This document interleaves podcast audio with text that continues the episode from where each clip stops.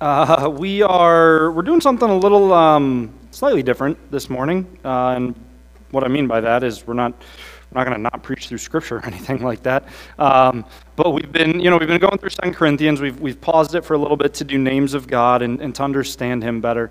Um, and about a week ago, I was for the first time no clue what I was going to preach on and I don't mean like there have been multiple times where God has changed the message Tuesday or Wednesday. So there have been times where I've been working Monday, I've been working Tuesday on the sermon, and I'm feeling like I'm running into a block.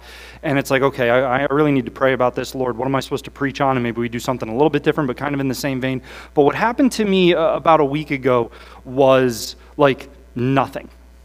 I mean, we're talking, we're talking static like, you know, uh, back when um, the TVs weighed like 300 pounds, and, you know, you're at your grandparents' house, and you had to like walk up there and turn the dial, and you'd get to the one that was just white noise. Like, that's what it was and and and it had never hit me before. It had never it had never happened like that before. And so I reached out to my mentors. I've I've told you guys I believe very much in personal discipleship. Uh, we should all have people who are discipling us. So I reached out to the guys who disciple me, who are, who are pastors with decades of experience, and I'm like, what's going on, right? Like, what?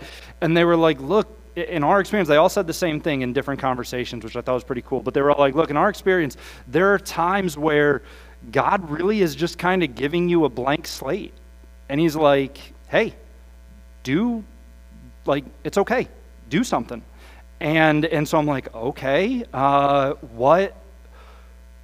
Great. There's like a thousand different things I'd like to preach on. How do I know, right? Like, when you don't, I mean, it'd be like if you got in the car to go somewhere you didn't know you were going and you, you know, you plug in the address to the GPS and it's just like, okay, drive in any direction well, couldn't I at least have one direction, like north, south, something? And these guys are like, I don't know, man. Sometimes it's just, it's open. And so pray, just pray. Uh, and so I, I just started praying. I was like, okay, Lord, what do I do with this? And I really feel like in prayer, God um, brought me to something. And it was, it was more of, and this is where I say it'll be a little bit different I honestly don't even know how to describe this. I'm basically just going to tell you what he's been teaching me personally over the last two years. Like, we're just going to look at a verse that he has engraved on my heart over the last two years. Because I think there's sometimes, hopefully not, but I think sometimes there's a tendency to just, okay, well, Sam is always teaching. Sam is, no, no, no, like, Sam is always learning. Sam is always perpetually learning. And so I'm just going to share with you guys what I've been learning uh, over the last two and a half, three years. If it's relevant to any of you, fantastic. If you're like, nope, I knew that, kind of a bummer that Sam just figured it out over the last two years, like, please have patience with me. And uh, maybe this can be a reminder, right? Like, at the very least, this will give you guys a little bit of a, a, glimpse into just where I've been over the last, when I say two and a half, it's probably about two and a half years. This, this verse has really been one that I've been just chewing on and, and meditating on and desiring to understand, desiring to live out, desiring to apply. Um, and we find it in, or we find our, our main passage in the Hall of Faith, Hebrews 11. But the verse that, that brings us to there, uh, this is possibly this is definitely top three verses for me. Uh, Hebrew, or not Hebrews, we're going to be in Hebrews. Romans 4 20 to 21. Talking about Abraham. And it says in Romans 4 no unbelief made him waver concerning the promises of God. But he grew strong in his faith as he gave glory to God, fully convinced God was able to do what he had promised. This was my phone background for about two years. This was my laptop background. This was on a note. Like, I put this verse everywhere and have just desired that this verse would be imprinted on my heart and would be something that one day today, yesterday, I, I, who knows when, right? But like this was a verse, like you ever, when you're reading through the Bible and you're reading through a passage that you've read before, but all of a sudden a verse jumps out to you like it's a neon, like you're reading it for the first time. This is how it hit me a few years ago, and I was like, man, I want this verse to be true of my life. I want this to be true of Sam.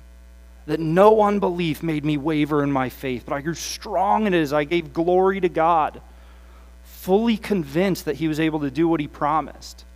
And so we're just going to talk about this. We're going to talk about Abraham. We're going to talk about what God has taught me through Abraham, through Romans 4 20 and 21. So if you would, please join me in prayer before we dive in. Lord, uh, we praise you. We praise you for who you are. We praise you for your word. Your word, God, the well that never runs dry, the sword that proceeds from the mouth of Jesus, a lamp to our feet, a light to our path. God, we praise you for your kindness and your goodness in giving it to us. And so we ask that you would teach us, that these would be your words, that this would be a continuation of worship, this would be a continuation of praise as we celebrate who you are and as we submit to you in light of who we are and who we are called to be. In all things, God, as always, get rid of me. It's in Jesus' name we pray. Amen. So we've got Romans 4 20 21. Abraham, who I have grown to love studying his life, uh, just, just looking at who he is, who he was, what he did, what he said, how he behaved, when he got it right, when he got it wrong, things like that.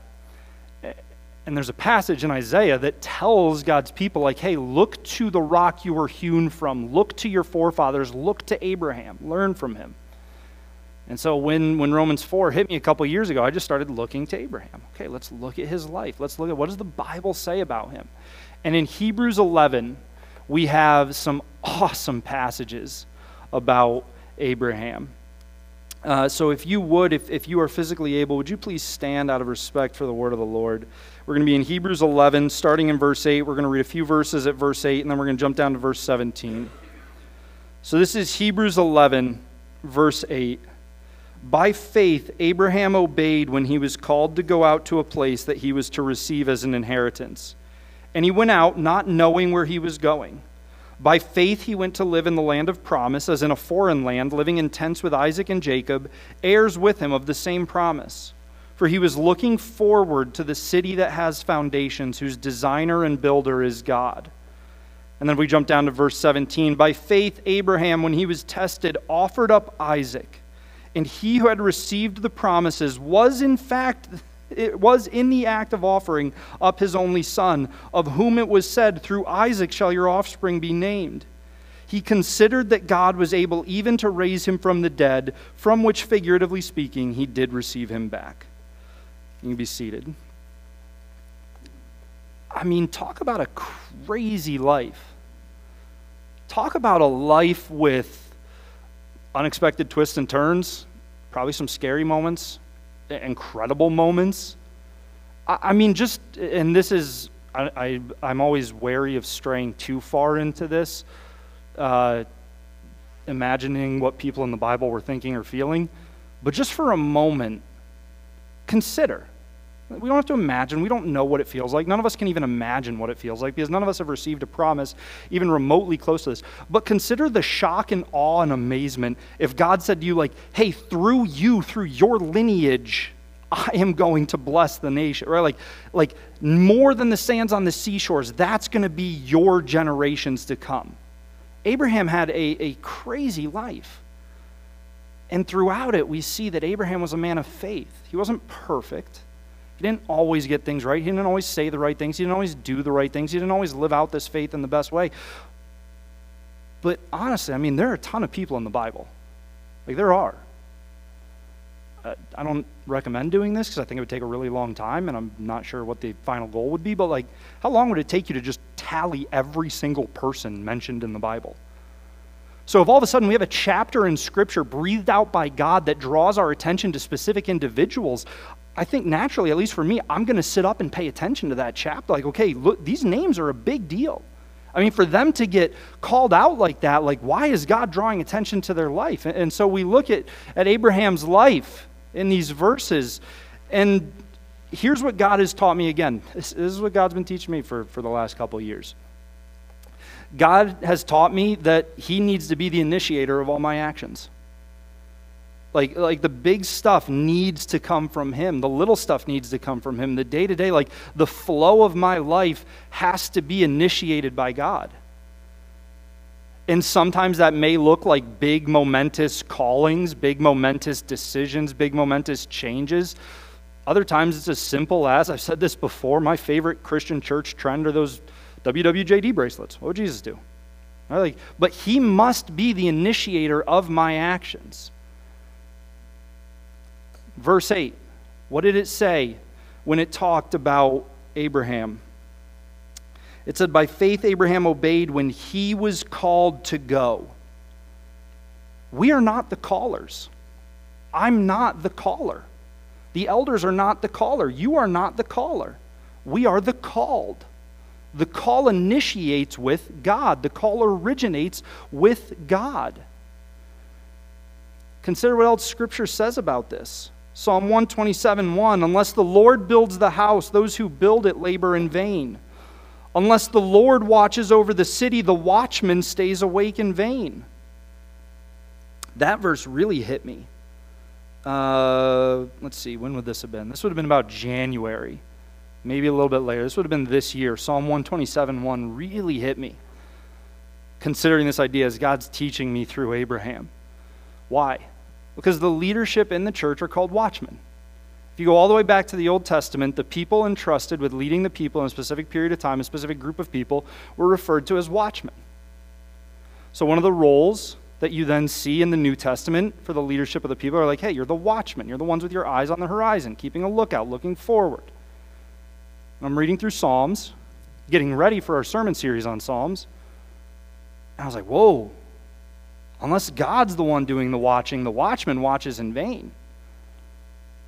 There's just that constant reminder, that constant lesson of like, oh man, if this is not initiated by God, if this does not originate with God in my life, the labor's in vain.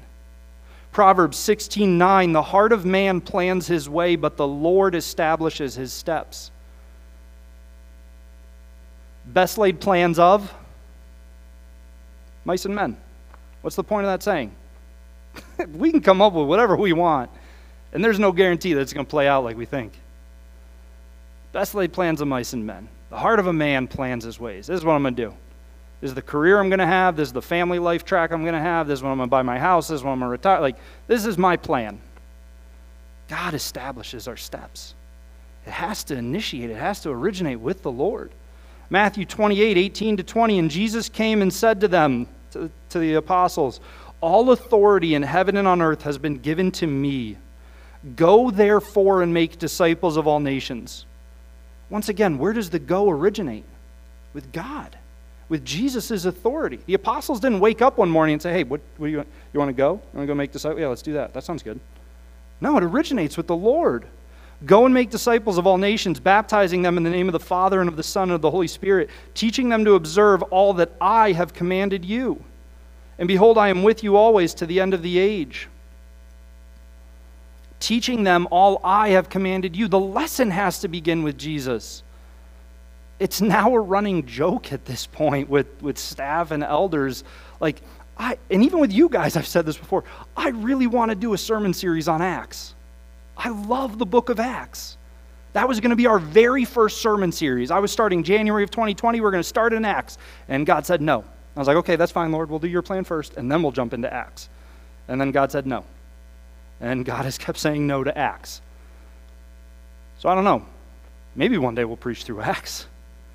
But everything has to originate with the Lord the call, the teaching, the day to day implementation. John 15, 4 and 5. Why? Jesus is speaking. He says, Abide in me and I in you. As the branch cannot bear fruit by itself unless it abides in the vine, neither can you unless you abide in me. I am the vine, you are the branches. Whoever abides in me and I in him, he it is that bears much fruit. For apart from me, you can do nothing. Nothing. Not a little bit, not 20%, not like nothing, zero, zilch, zip, nada, whatever other word you can think of. Okay, okay, God, you're teaching me. The fruit, the fruit, whatever, whatever branch bears fruit. Where else does the Bible famously talk about fruit? Galatians, fruit of the Spirit, love, joy, peace, patience, kindness, goodness, gentleness, faithfulness, self control. Against such things there is no law. Okay, Lord, am I trying to bear this fruit without abiding in you? So I've had to look at my life in different times over the years and say, like, man, wow, it feels like this one thing is lacking. I'm not, I'm not seeing fruit like that like I would want to. I don't know, maybe some of you can relate to that. I'm not seeing the fruit of peace like I would want to. I'm not seeing the fruit of gentleness like I would want to. I'm not seeing the fruit of faithfulness, of self control. Like maybe I'm not seeing this fruit like I would want to. And I've had to ask myself over these years as God's been teaching me, like, okay, well, Sam, are you trying to bear the fruit on your own? Are you trying to manufacture it on your own, or are you coming to me? Are you abiding in me? It goes back to the advice I received from five different pastors when I accepted this call, this invitation to come here. Five different pastors said the single most important thing you can do as the pastor of that congregation is to place Jesus above all of those people. Because if you are not making your fellowship with Christ, if you are not prioritizing your walk with the Lord, your dependency on Him, your time with Him, if you are putting them above Him in a desire to love them well, you are failing them. And so, God, over the years, has been reminding me what it means to really abide and to rely on Him to initiate everything. It goes back to what I shared when we were going through the Psalms and we, we got to the Psalms of gratitude. And I talked about one of the things God has done in my perspective is, is flipping that. Like being a parent has really helped me with gratitude. Because, surprise, spoiler alert for anybody who doesn't have kids, babies don't always sleep through the night. Some of us are like, I don't always sleep through the night. And at first, I, another amen, very good. At first, all right, well, here's an idea. For any of you who said amen to I don't always sleep through the night, right? Like, at first, I'd be like, oh, I'm so tired. God, why am I awake? Why am I awake? Why can't I get sleep? And I was like, hey, no, no, no. Change that tone of voice. Why are you awake? What's the purpose? Oh, okay, yeah. Well, maybe God's giving me extra time for prayer. Maybe God's giving me extra time to sing praise songs to myself. Right? Like abiding. Every moment, every second, abiding. The Lord has been imprinting this on my heart as I've been studying Abraham. And we see this in his life. And then you go back to verse 8. What else do you see in verse 8? Says, oop, By faith, Abraham obeyed when he was called to go out to a place that he was to receive as an inheritance. And he went out not knowing where he was going. Hey, we're going on a trip.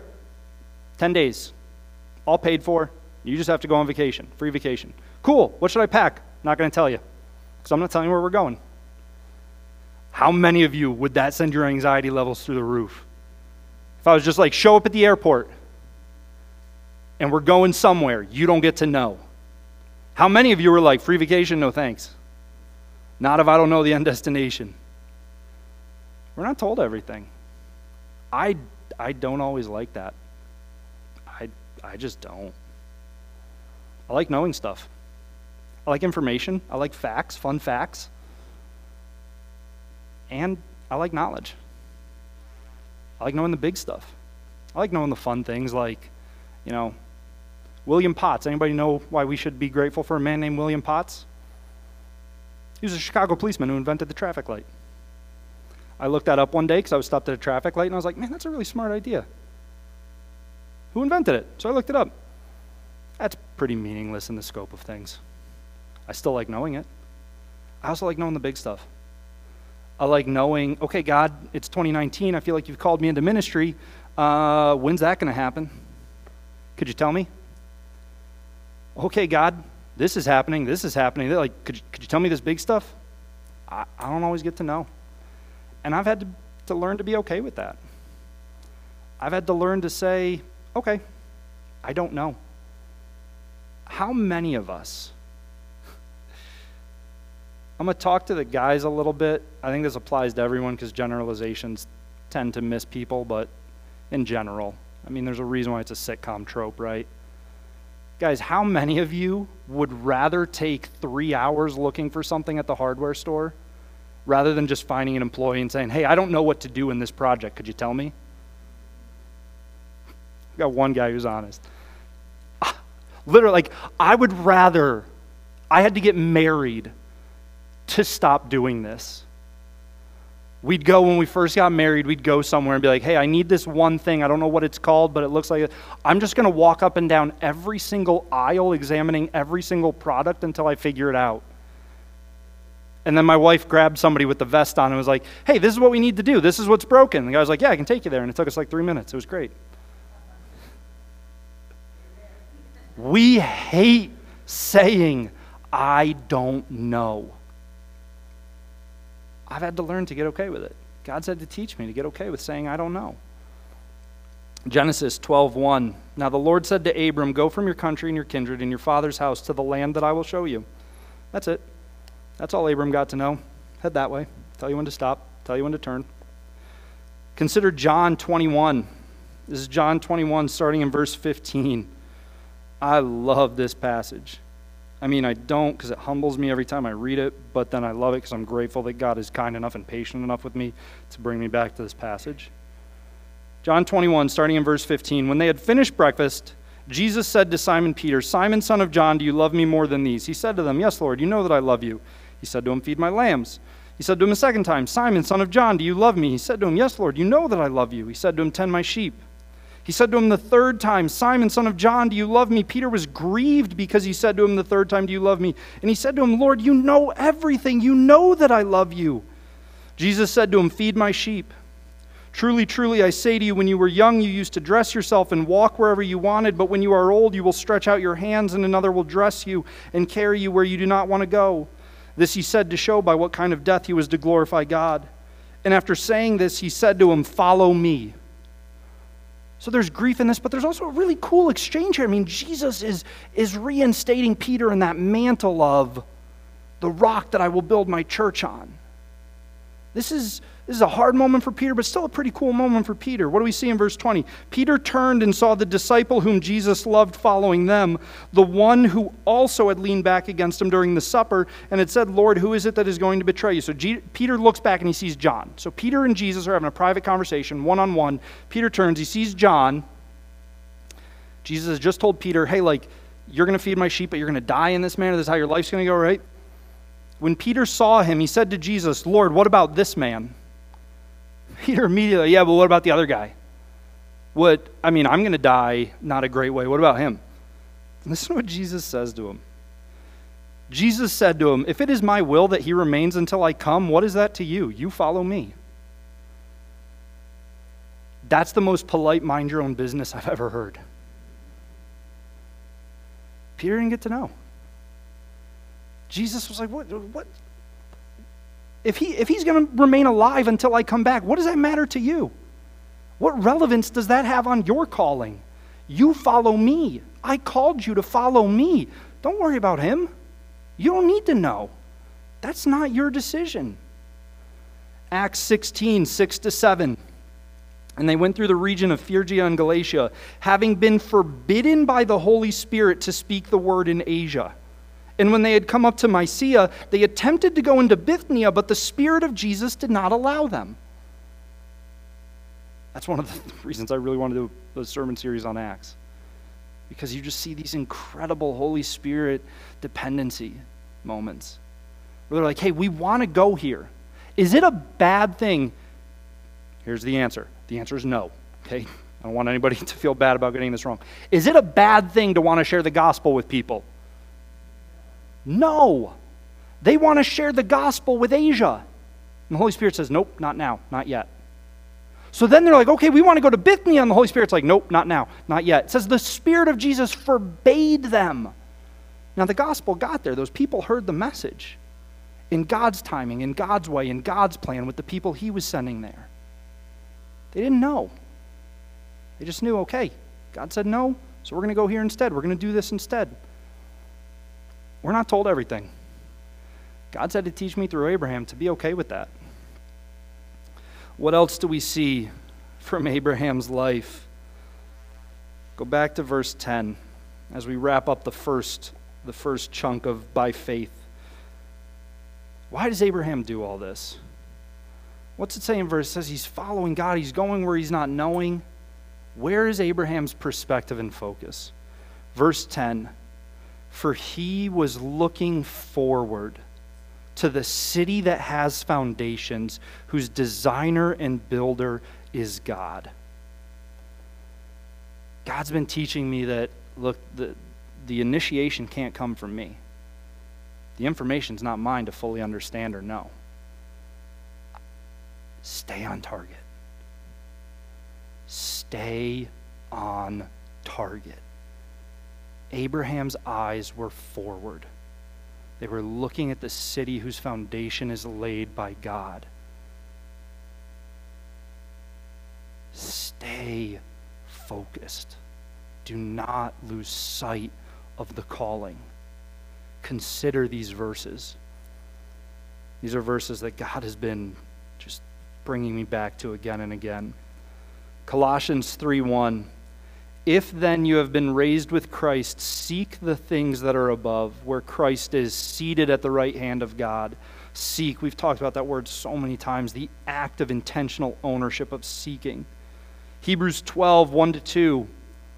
Therefore, since we are surrounded by so great a cloud of witnesses, let us also lay aside every weight and sin which clings so closely, and let us run with endurance the race that is set before us, looking to Jesus, the founder and perfecter of our faith, who for the joy that was set before him endured the cross, despising the shame, and is seated at the right hand of the throne of God.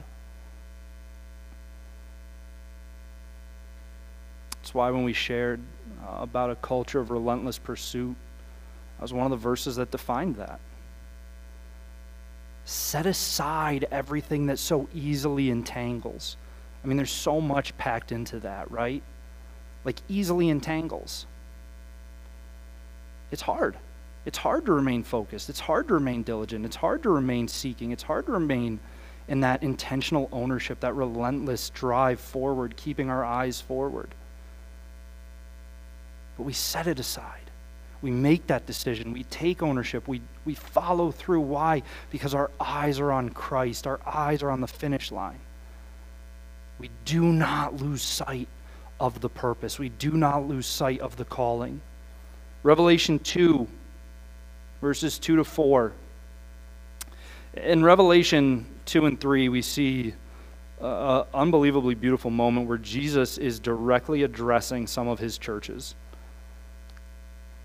and to the church in Revelation 2, he says, I know your works, your toil and your patient endurance, how you cannot bear with those who are evil, but have tested those who call themselves apostles and are not, and found them to be false. I know you are enduring patiently and bearing up for my name's sake, and you have not grown weary. What a commendation from Christ. Hey, I know it's hard. I know it's exhausting but you're enduring. You are patiently enduring. You are clinging to truth. You are setting aside the falsities. I mean, Jesus is giving these incredible commendations to this church. And then what does he include? But I have this against you that you have abandoned the love you had at first.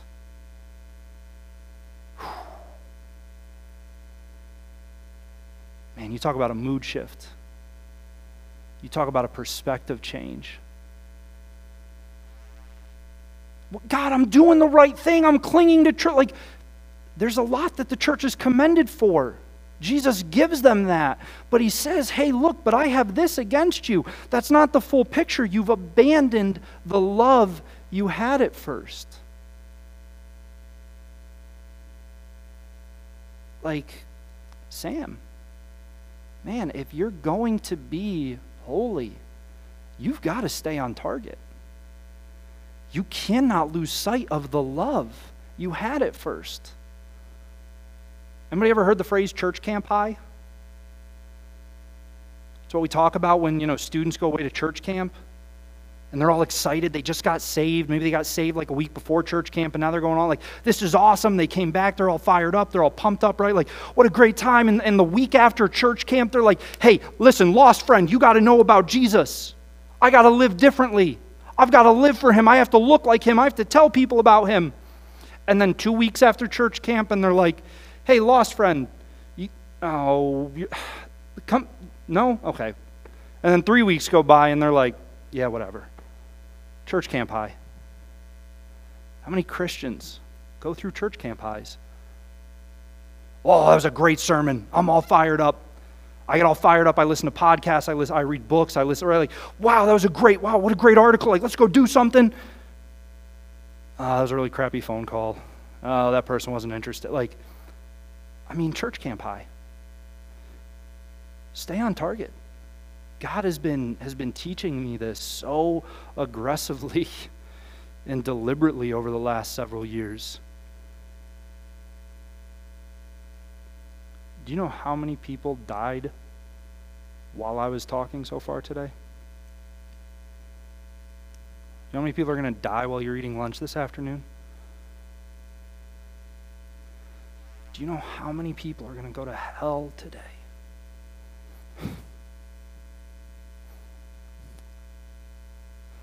Like, guys, come on. Come on.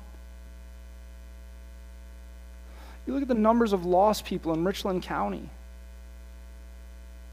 We make so many assumptions. This is a pretty church, right? Like we're we're like Northern Bible Belt. I mean, I passed seven churches just to get here. I'm sure Richland County's all for Jesus. No, man. Have we forgotten the love we had at first? If we're not loving people, if we're not standing for truth, because that's love. If we're not willing to confront people with the reality of, hey, look, you're a sinner just like me, you need Jesus just like me. Have we forgotten the love? Have we abandoned the love we had at first? I get it. Life's hard. Life is wearying. I get it. But if we're not waking up and saying, Lord, I love you, I want more of you, I want to look more like you, teach me, lead me. We've got to stay on target. Jesus is the target. Conformity to his character is the target. Conformity to his mission, ownership of his mission, desiring his kingdom. That's the target. That's where Abraham's eyes were set. And God has slapped me across the face and said, Don't you dare place your eyes anywhere different. This is what he's been teaching me through Abraham. Jump down to verse 17. By faith, Abraham, when he was tested, offered up Isaac, and he who had received the promises was in the act of offering up his only son, of whom it was said, Through Isaac shall your offspring be named. It go on and say? He considered that God was able even to raise him from the dead. Don't miss that detail. Abraham assumed that Isaac was dying on that mountain. Abraham assumed, he's like, Isaac's dying. But God promised me that through Isaac my offspring would be named, so I'll consider that God can raise him from the dead. We may not understand it all. This kind of goes back to we don't get to know everything, but this is even more so about the logistics. We may not understand all the logistics. Well, how is this going to work out? Okay, I, okay, I accept that I don't know where I'm going, but at least tell me how I'm getting there. Like, is this one flight, two flights, connecting flights? Are we going out of the country? Do I need my passport? Like, what's going on? We may not understand the logistics. We may doubt the logistics. We may look at what we perceive to be inadequacies and deficiencies and get consumed with those and start to question what God is doing. I love the new faces that we see on Sunday mornings over the last couple years. I love it. I've loved getting to know you new people and get to make new friends. Don't get me wrong, I love getting to know the people who've been here since before a couple years ago. But it's fun seeing new faces, right? You enjoy making new friends. I also see all the faces who aren't here. I feel that. I feel the pain when we, we stop seeing a family for six months. They stop answering my texts. They stop they stop replying. And then I finally hear from someone else, oh yeah, they're going somewhere like I feel that. I know you guys do. It hurts.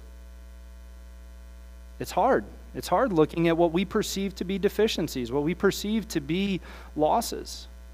And they may be. I'm not trying to belittle any of that. But look at what God says in Scripture. Look at what God's people say in Scripture. Exodus 4 10 to 12. But Moses said to the Lord, so the Lord has just called Moses to go speak to Egypt. Moses said to the Lord, O my Lord, I am not eloquent either in the past or since you have spoken to your servant, but I am slow of speech and of tongue. Moses is looking at the, the deficiencies. He doesn't get the logistics. Then the Lord said to him, Who has made man's mouth? Who makes him mute or deaf or seeing or blind? Is it not I, the Lord? Now therefore go, and I will be with your mouth and teach you what you shall speak. Judges 6, verse 15. The Lord's appeared to Gideon and said, Hey, I'm going to use you to go conquer this, this nation. And, and Gideon said, Please, Lord, how can I save Israel? Behold, my clan is the weakest in Manasseh, and I am the least in my father's house. Gideon doesn't get the logistics, he's looking at the deficiencies. And the Lord said to him, But I will be with you, and you shall strike the Midianites as one man. Matthew 14, 16 to 18. Massive crowd of thousands and thousands of people. They're hungry, it's mealtime. The apostles say, Hey, Lord, a lot of people, mealtime, send them away.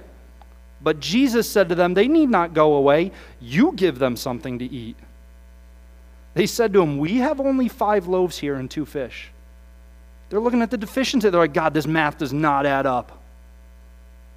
Uh, yep, more than five. Jesus said, No, you feed them. And they're like, Ah, here's the deficiency. And he said, Bring them here to me.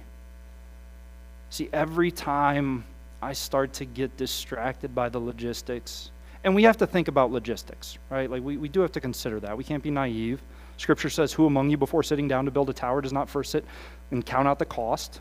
So we, we think of logistics. But every time I start to get obsessed with logistics, every time I start to get too focused on logistics, God reminds me of Abraham. And he reminds me of, hey, look, he knew what the promise was, he knew what God asked him to do, so he was going to follow through, even if he didn't get the logistics. Why? What did we see in all of those instances? What did we see in Exodus 4? What did we see in Judges 6? What did we see in Matthew 14? What is the solution to every time our feeble, finite mind cannot comprehend the logistics? Lord said, No, I made your mouth, I made your tongue. He said to Gideon, No, no, no, I am with you. Jesus said, No, no, no, bring it to me. See, the other thing that God has been drilling into me, drilling into my mind, is that never, ever, ever forget his sovereignty. Remember his sovereignty. Depend on his sovereignty. Abide in his sovereignty. We see this. We see this, we see this with Abraham. We see this in Scripture. Job 42 2. Job is speaking. He says, I know that you can do all things and that no purpose of yours can be thwarted. Psalm 147, 4 and 5. He determines, speaking of God, He determines the number of the stars. He gives to all of them their names. Isn't it comical when we're like, oh, we discovered a new star and we named it?